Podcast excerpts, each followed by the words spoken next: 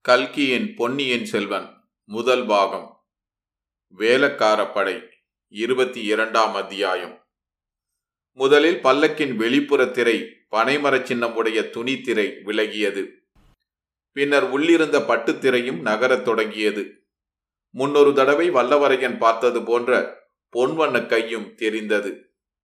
வந்தியத்தேவன் இனி தான் குதிரை மேலிருப்பது தகாது என்று எண்ணி ஒரு நொடியில் கீழே குதித்தான். சிவிகையின் அருகில் ஓடி வந்து இளவரசே இளவரசே பல்லக்கை சுமக்கும் ஆட்கள் என்று சொல்லிக்கொண்டே அண்ணாந்து பார்த்தான். மீண்டும் உற்று பார்த்தான். கண்ணிமைகளை மூடி திறந்து மேலும் பார்த்தான். பார்த்த கண்கள் கூசின. பேசிய நா குழறியது. தொண்டையில் திடீரென்று ஈரம் பற்றியது இல்லை இல்லை தாங்கள் பழுவூர் இளவரசி பழுவூர் இளவரசி உங்கள் ஆட்களின் குதிரை என் பல்லக்கை இடித்தது. என்று உளறி கொட்டினான். இதெல்லாம் கண்மூடி திறக்கும் நேரத்திற்குள் நடந்தது. பல்லக்கின் முன்னும் பின்னும் சென்ற வேல் வீரர்கள் ஓடி வந்து வல்லவரையனை சூழ்ந்து கொண்டார்கள். அப்படி அவர்கள் சூழ்ந்து கொண்டார்கள் என்பது வல்லவரையனுக்கும் தெரிந்தது. அவனுடைய கையும் இயல்பாக உறைவாளிடம் சென்றது. ஆனால் கண்களை மட்டும் பல்லக்கின் பட்டுத்திரையின் மத்தியில் ஒளிர்ந்த மோகனாங்கியின் சந்திர பிம்ப வதனத்தினின்றும் அவனால் அகற்ற முடியவில்லை. ஆம் வல்லவரையன் எதிர்பார்த்ததற்கு மாறாக இப்போது அப்பல்லக்கில் அவன் கண்டது ஒரு நிஜமான பெண்ணின் வடிவம்தான். பெண் என்றாலும் எப்படிப்பட்ட பெண்? பார்த்தவர்களை பைத்தியமாக அடிக்கக்கூடிய இத்தகைய பெண் அழகு இவ்வுலகில் இருக்கக்கூடும் என்று வந்தியத்தேவன் எண்ணியதே இல்லை. நல்ல வேளையாக அதே நிமிஷத்தில் வந்தியத்தேவனுடைய மூளை நரம்பு ஒன்று அசைந்தது. அதிசயமான ஒரு எண்ணம் அவன் உள்ளத்தில் உதயமாயிற்று. அதை உபயோகித்துக் கொள்ள தீர்மானித்தான். ஒரு பெரு முயற்சி செய்து தொண்டையை கனைத்து நாவிற்கு பேசும் சக்தியை வரவழைத்துக் கொண்டு மன்னிக்க வேண்டும். தாங்கள் பழுவூர் இளையராணிதானே தங்களை பார்ப்பதற்காகத்தான் இத்தனை தூரம் வந்தேன் என்றான். பழுவூர் இளையராணியின் பால்வடியும் முகத்தில் இளநகை அரும்பியது. அதுகாரும் குவிந்திருந்த தாமரை மொட்டு சிறிது விரிந்து உள்ளே பதிந்திருந்த வெண்முத்து வரிசையை லேசாக புலப்படுத்தியது. அந்த புன்முறுவலின் காந்தி நமது இளம் வீரனை திக்குமுக்காடி திணறச் செய்தது. அவன் அருகில் வந்து நின்ற வீரர்கள் தங்கள் எஜமானியின் கட்டளைக்கு எதிர்பார்த்து காத்திருந்ததாக தோன்றியது. அந்த பெண்ணரசி கையினால் ஒரு சமிஞ்சை செய்யவே அவர்கள் உடனே அகன்று போய் சற்று தூரத்தில் விலகி நின்றார்கள். இரண்டு வீரர்கள் பல்லக்கின் மீது மோதிக்கொண்டு நின்ற குதிரையை பிடித்துக் கொண்டார்கள். பல்லக்கில் இருந்த பெண்ணரசி வந்தியத்தேவனை நோக்கினாள். வந்தியத்தேவனுடைய நெஞ்சில் இரண்டு கூரிய வேல் முனைகள் பாய்ந்தன. ஆமாம் நான் பழுவூர் இளையராணிதான் என்றால் அப்பெண்மணி. இவளுடைய குரலில் அத்தகைய போதை தரும் பொருள் என்ன கலந்திருக்க முடியும்? ஏன் இக்குரலை கேட்டு நமது தலை இவ்விதம் கிருகிருக்க வேண்டும்? சற்று முன்னால் நீ என்ன சொன்னாய்? ஏதோ முறையிட்டாயே சிவிகை சுமக்கும் ஆட்களை பற்றி. காசிப்பட்டின் மென்மையும் கல்லின் போதையும் காட்டுத் தேனின் இனிப்பும் கார்காலத்து மின்னலின் ஜொலிப்பும் ஒரு பெண் குரலில் கலந்திருக்க முடியுமா? அவ்விதம் இதோ கலந்திருக்கின்றனவே. பல்லக்கை கொண்டு வந்து அவர்கள் உன் குதிரை மீது மோதினார்கள் என்றா சொன்னாய்? பழுவூர் ராணியின் பவள இதழ்களில் தவழ்ந்த பரிகாச புன்னகை அந்த வேடிக்கையை அவள் நன்கு ரசித்ததாக காட்டியது. இதனால் வந்தியத்தேவன் சிறிது துணிச்சலடைந்தான் ஆம் மகாராணி இவர்கள் அப்படித்தான் செய்தார்கள். என் குதிரை மிரண்டு விட்டது என்றான். நீயும் மிரண்டு போய்தான் இருக்கிறாய். துர்க்கையம்மன் கோயில் பூசாரியிடம் போய் வேப்பிலை அடிக்கச் சொல்லு பயம் தெளியட்டும். இதற்குள் வந்தியத்தேவனுடைய பயம் நன்கு தெளிந்து விட்டது. அவனுக்கு சிரிப்பு கூட வந்துவிட்டது பழுவூர் ராணியின் முகபாவம் இப்போது மாறிவிட்டது. குரு நகையின் நிலவு கோப கனலாயிற்று. வேடிக்கை அப்புறம் இருக்கட்டும் உண்மையைச் சொல். எதற்காக பல்லக்கின் மேல் குதிரையை கொண்டு வந்து மோதி நிறுத்தினாய்? இதற்கு தக்க மறுமொழி சொல்லித்தான் ஆக வேண்டும். சொல்லாவிட்டால் நல்ல வேளையாக ஏற்கனவே அந்த மறுமொழி வந்தியத்தேவன் உள்ளத்தில் உதயமாயிருந்தது. சற்று தனிந்த குரலில் பிறர் கேட்கக்கூடாது என்று வேண்டுமென்றே தனித்த அந்தரங்கம் பேசும் குரலில் தேவி நந்தினி தேவி ஆழ்வார்க்கடியான். அவன்தான் திருமலையப்பன் தங்களை சந்திக்கும்படி சொன்னான். அதற்காகவே இந்த சூழ்ச்சி செய்தேன் மன்னிக்க வேண்டும் என்றான். இவ்விதம் சொல்லிக்கொண்டே பழுவூர் ராணியின் முகத்தை வந்தியத்தேவன் கூர்ந்து கவனித்தான். தன்னுடைய மறுமொழியினால் என்ன பயன் விளையப் போகிறதோ என்னும் ஆவலுடன் பார்த்தான். கனி மரத்தின் மேல் கல் எறிவது போன்ற காரியம்தான் கனி விழுமா காய் விழுமா எரிந்த கல் திரும்பி விழுமா அல்லது எதிர்பாராத இடி ஏதாவது விழுமா? பழுவூர் ராணியின் கரிய புருவங்கள் சிறிது மேலே சென்றன. கண்களில் வியப்பும் ஐயமும் தோன்றின. மறுகணத்தில் அந்த பெண்ணரசி ஒரு முடிவுக்கு வந்துவிட்டாள். சரி நடுச்சாலையில் நின்று பேசுவது உசிதமல்ல. நாளைக்கு நாம் அரண்மனைக்கு வா. எல்லா விஷயமும் அங்கே விவரமாக சொல்லிக் கொள்ளலாம் என்றாள். வந்தியத்தேவனுடைய உள்ளம் பூரித்தது. நினைத்த காரியம் வெற்றி பெற்றுவிடும் போலே காண்கிறது. ஆனால் முக்கால் கிணறு தாண்டி பயனில்லை. மற்ற கார்பங்கு கிணற்றையும் தாண்டியாக வேண்டும். தேவி தேவி கோட்டைக்குள் என்னை விடமாட்டார்களே. அரண்மனைக்குள்ளும் விடமாட்டார்களே என்ன செய்வது? என்று பரபரப்புடன் சொன்னான். பழுவூர் ராணி உடனே பல்லக்கில் தன் அருகில் கிடந்த ஒரு பட்டுப்பையை திறந்து அதற்குள்ளிருந்து ஒரு தந்த மோதிரத்தை எடுத்தாள். இதை காட்டினால் கோட்டைக்குள்ளும் விடுவார்கள் நம் அரண்மனைக்குள்ளும் விடுவார்கள் என்று சொல்லிக்கொண்டே கொடுத்தாள். வந்தியத்தேவன் அதை ஆவலுடன் வாங்கிக் கொண்டான்.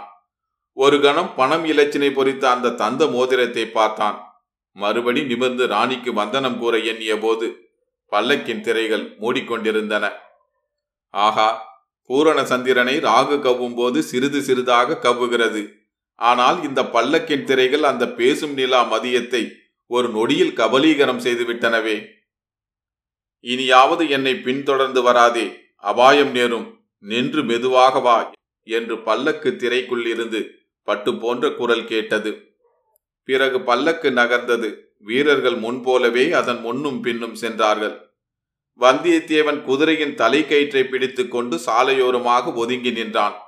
பழுவூர் ஆள்களில் தன்னை அணுகி வந்து பேசியவன் இரண்டு மூன்று தடவை திரும்பி திரும்பி பார்த்ததை அவனுடைய கண்கள் கவனித்து உள்மனத்துக்கு செய்தி அனுப்பின. ஆம் அவனுடைய வெளிமனம் பல்லக்கில் இருந்த பழுவூர் ராணியின் மோகன வடிவத்தை சுற்றி சுற்றி வந்து கொண்டிருந்தது. இத்தனை நேரம் கண்டது கேட்டது எல்லாம் உண்மைதானா? அல்லது ஒரு மாய மனோகர கனவா? இப்படியும் ஒரு அழகி ஒரு சௌந்தரிய வடிவம் இந்த பூவுலகில் காண முடியுமா? ரம்பை ஊர்வசி மேனகை என்றெல்லாம் தேவமாதர்கள் இருப்பதாக புராணங்களில் சொல்வதுண்டு. அவர்களுடைய அழகு முற்றும் துறந்த முனிவர்களின் தவத்தையும் பங்கம் செய்ததாக கேட்டதுண்டு. ஆனால் இந்த உலகத்தில் பெரிய பழுவேட்டரையர் இந்த மோகினியின் காலடியில் அடிமை பூண்டு கிடப்பதாக நாடு நகரங்களில் பேசுவதெல்லாம் உண்மையாகவே இருக்கலாம். இருந்தால் அதில் வியப்பு ஒன்றும் இராது. நரை திரை மூப்பு கண்டவரும் தேகமெல்லாம் போர்க்காயங்களுடன் கடூரமான தோற்றம் கொண்டவருமான பழுவேட்டரையர் எங்கே? சுகுமாரியும் கட்டழகியுமான இந்த இளம் மங்கை எங்கே? இவளுடைய ஒரு புன்னகையை பெறுவதற்காக அந்த கிழவர் என்ன காரியம்தான் செய்ய மாட்டார்? வெகு நேரம் சாலை ஓரத்தில் நின்று இவ்விதம் சிந்தனைகளில் ஆழ்ந்திருந்த பிறகு வந்தியத்தேவன் குதிரை மேல் ஏறிக்கொண்டு மெல்ல மெல்ல அதை தஞ்சை கோட்டையை நோக்கி செலுத்தினான். சூரியன் அஸ்தமிக்கும் நேரத்தில் பிரதான கோட்டை வாசலை அடைந்தான். கோட்டைக்கு சற்று தூரத்திலேயே நகரம் ஆரம்பமாகியிருந்தது விதவிதமான பண்டங்கள் விற்கும் கடைவீதிகளும் பல வகை தொழில்களில் ஈடுபட்ட மக்கள் வாழும் தெருக்களும் கோட்டையை சுற்றி அடுக்கடுக்காக அமைந்திருந்தன. வீதிகளில் போவோரும் வருவோரும் பண்டங்கள் வாங்குவோரும் விலை கூறுவோரும் மாடு பூட்டிய வண்டிகளும் குதிரை பூட்டிய ரதங்களும் நிறைந்து எங்கும் ஒரே கலகலப்பாயிருந்தது. அந்த வீதிகளுக்குள்ளே புகுந்து சென்று சோழ நாட்டு புதிய தலைநகரத்தில் வாழும் மக்களையும் அவர்கள் வாழும் விதத்தையும் பார்க்க வந்தியத்தேவனுக்கு மிக்க ஆவலாயிருந்தது. ஆனால் அதற்கெல்லாம் இப்போது அவகாசம் இல்லை. வந்த காரியத்தை முதலில் பார்க்க வேண்டும். வேடிக்கை பார்ப்பதெல்லாம் பிற்பாடு வைத்துக் கொள்ள வேண்டும். இந்த தீர்மானத்துடன் வந்தியத்தேவன் தஞ்சை நகரின் பிரதான வாசலை அணுகினான். கோட்டை வாசலில் பிரம்மாண்டமான கதவுகள் அச்சமயம் சாத்தியிருந்தன. வாசலில் நின்ற காவலர்கள் மக்களை ஒதுங்கச் செய்து வீதி ஓரங்களில் நிற்கும்படி செய்து கொண்டிருந்தார்கள். மக்களும் ஒதுங்கி நின்றார்கள். ஆம் அவரவர்கள் தங்கள் அலுவல்களை பார்த்து கொண்டு போவதற்கு பதிலாக ஏதோ ஊர்வலம் அல்லது பவனி பார்ப்பதற்காக காத்திருப்பவர்களைப் போல் நின்றார்கள். ஆண்கள் பெண்கள் குழந்தைகள் வயோதிகர் எல்லாருமே ஆவலுடன் நின்றார்கள். கோட்டை வாசலுக்கு முன்னால் சிறிது தூரம் வரை வெறுமையாகவே இருந்தது. வாசலண்டை காவலர்கள் மட்டும் நின்றார்கள். விஷயம் என்னவென்று தெரிந்து கொள்ள வந்தியத்தேவன் ஆவல் கொண்டான். எல்லாரும் ஒதுங்கி நிற்கும்போது தான் மட்டும் கோட்டை வாசல் காப்பாளரிடம் சென்று முட்டிக்கொள்ள அவன் விரும்பவில்லை. அதிலிருந்து வீண் வாதமும் சண்டையும் மூழலாம். இப்போது தனக்கு காரியம் முக்கியமே தவிர வீரியம் பெரிது அல்ல. வீண் சண்டைகளில் இறங்க இது தருணம் அல்ல எனவே வந்தியத்தேவன் கோட்டை வாசலை கவனிக்கக்கூடிய இடத்தில் வீதி ஓரத்தில் ஒதுங்கி நின்றான். பக்கத்தில் கம் என்று மலரின் மனம் வீசியது. திரும்பி பார்த்தான். ஒரு வாலிபன் திருநீறு ருதிராட்சம் முதலிய சிவச்சின்னங்கள் தரித்தவன் இரண்டு கைகளிலும் இரண்டு பூக்கூடைகளுடன் நிற்பதைக் கண்டான். தம்பி எல்லோரும் எதற்காக வீதி ஓரம் ஒதுங்கி நிற்கிறார்கள்? ஏதாவது ஊர்வலம் கிர்வலம் வரப்போகிறதா? என்று கேட்டான்.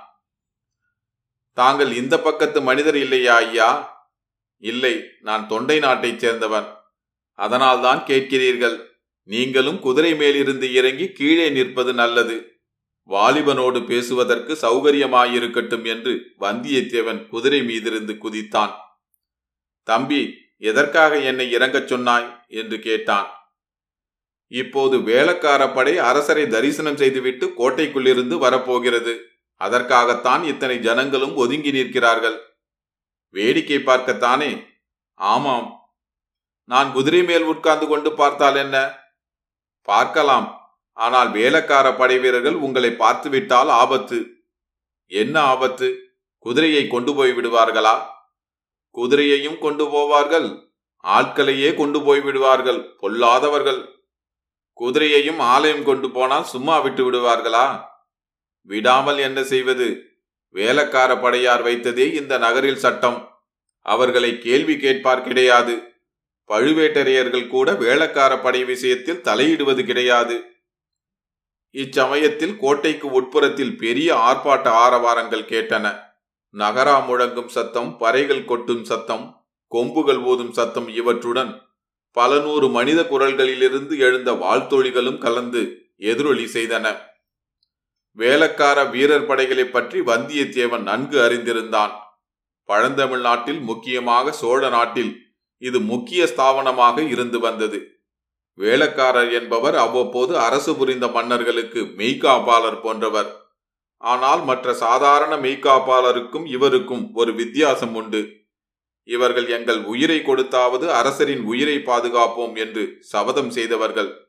தங்கள் அஜாக்கிரதையினாலோ தங்களை மீறியோ அரசர் உயிருக்கு அபாயம் நேர்ந்துவிட்டால் துர்க்கை சந்நிதியில் தங்களுடைய தலையை தங்கள் கையினாலேயே வெட்டிக்கொண்டு பலியாவதாக சபதம் எடுத்துக்கொண்டவர்கள். அத்தகைய கடூர சபதம் எடுத்துக்கொண்ட வீரர்களுக்கு மற்றவர்களுக்கு இல்லாத சில சலுகைகள் இருப்பது இயல்புதானே? கோட்டை வாசலின் கதவுகள் இரண்டும் படார் படார் என்று திறந்து கொண்டன. முதலில் இரண்டு குதிரை வீரர்கள் வந்தார்கள். அவர்கள் தங்களது வலக்கையில் உயர பறந்த கொடி பிடித்துக் கொண்டிருந்தார்கள். அந்த கொடியின் தோற்றம் விசித்திரமாக இருந்தது. செந்நிறமான அக்கொடியின் மேலே புலியும் புலிக்கு அடியில் கிரீடமும் சித்தரிக்கப்பட்டிருந்தன. கிரீடத்துக்கு அடியில் ஒரு பலிபீடமும் கழுத்து அறுபட்ட ஒரு தலையும் ஒரு பெரிய பலி கத்தியும் காட்சி அளித்தன. கொடியை பார்க்க சிறிது பயங்கரமாகவே இருந்தது. கொடி தாங்கிய குதிரை வீரர்களுக்கு பின்னால் ஒரு பெரிய ரிஷவம் இரண்டு பேரிகைகளை சுமந்து கொண்டு வந்தது. இரண்டு ஆட்கள் நின்று பேரிகைகளை முடங்கினார்கள். ரிஷபத்துக்கு பின்னால் சுமார் ஐம்பது வீரர்கள் சிறுவரை பெரும்பறை தம்பட்டம் ஆகியவற்றை முழங்கி கொண்டு வந்தார்கள். அவர்களை தொடர்ந்து இன்னும் ஐம்பது பேர் நீண்டு வளைந்த கொம்புகளை பாம் பாம் பாம் என்று ஊதிக்கொண்டு வந்தார்கள். அவர்களுக்கு பின்னால் வந்த வீரர்கள் ஆயிரம் பேர் இருக்கலாம். அவர்களில் பெரும்பாலோர் பின்வரும் வாழ்த்தொலிகளை இடிமுடக்க குரலில் எழுப்பிக் கொண்டு வந்தார்கள். பராந்தக சோழ பூமண்டல சக்கரவர்த்தி வாழ்க வாழ்க வாழ்க. சுந்தர சோழ மன்னர் வாழ்க வாழ்க வாழ்க. கோழிவேந்தர் வாழ்க வாழ்க வாழ்க. தஞ்சையர் கோன் வாழ்க வாழ்க வாழ்க. வீரபாண்டியனை சுரமிறக்கிய பெருமான் வாழ்க வாழ்க வாழ்க. மதுரையும் ஈழமும் தொண்டை மண்டலமும் கொண்ட கோ ராஜகேசரி வாழ்க வாழ்க வாழ்க. கரிகால் வலவன் திருக்குளம் நீடூடி வாழ்க வாழ்க வாழ்க. துர்க்கை மாகாளி பராத்வரி பராசக்தி வெல்க வெல்க வெல்க. வீர புலிக்கொடி பாரெல்லாம் பறந்து வெல்க வெல்க வெல்க. வெற்றிவேல் வீரவேல். நூற்றுக்கணக்கான வலிவுள்ள குரல்களிலிருந்து எழுந்த மேற்படி கோஷங்கள் கேட்போரை மெய்சிலிருக்கச் செய்தன. கோட்டை வாசலின் வழியாக வந்தபோது அந்த கோஷங்கள் உண்டாக்கிய பிரதித்துவனிகளும் சேர்ந்து கொண்டன. வீதி ஓரங்களில் நின்ற மக்களில் பலரும் கோஷத்தில் கலந்து கொண்டார்கள். இவ்விதம் தமிழ்நாட்டின் தெய்வமான முருகனுக்கு வேலக்காரன் என்று ஒரு பெயர் உண்டு என்பதை வாசகர்கள் அறிந்திருக்கலாம். பக்தர்களை காப்பாற்றுவதாக சபதம் பூண்ட தெய்வம் என்பதால் முருகனுக்கு அப்பெயர் வந்தது என்று அறிஞர்கள் கருதுகிறார்கள். வேலக்கார படை வீரர்கள் தஞ்சை கோட்டை வாசல் வழியாக வெளிவரத் தொடங்கி வீதி வழியாக சென்று தூரத்தில் மறையும் வரையில் ஒரே அல்லோல கல்லோலமாக இருந்தது.